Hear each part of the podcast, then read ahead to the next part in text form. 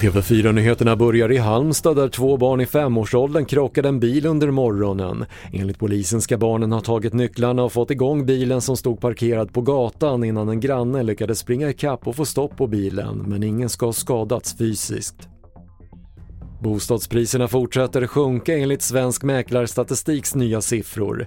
Där tror man att botten snart är nådd men på bolåneinstitutet SBAB är man inte lika övertygad om det och pekar på kraftig pessimism bland hushållen. Precis som hushållen är inne på här så tror vi också att fortsatta räntehöjningar kommer innebära att bostadspriserna fortsätter att sjunka här under hösten och kanske till och med en bit in på nästa år. Och vi utesluter inte alls att bostadspriserna från toppen till botten kan falla med eh, ja, nästan uppemot 20 procent eller så. Det sa Robert Boye på SBAB. Och coronavirusets härjningar har fördröjt människans utveckling med fem år enligt en ny FN-rapport.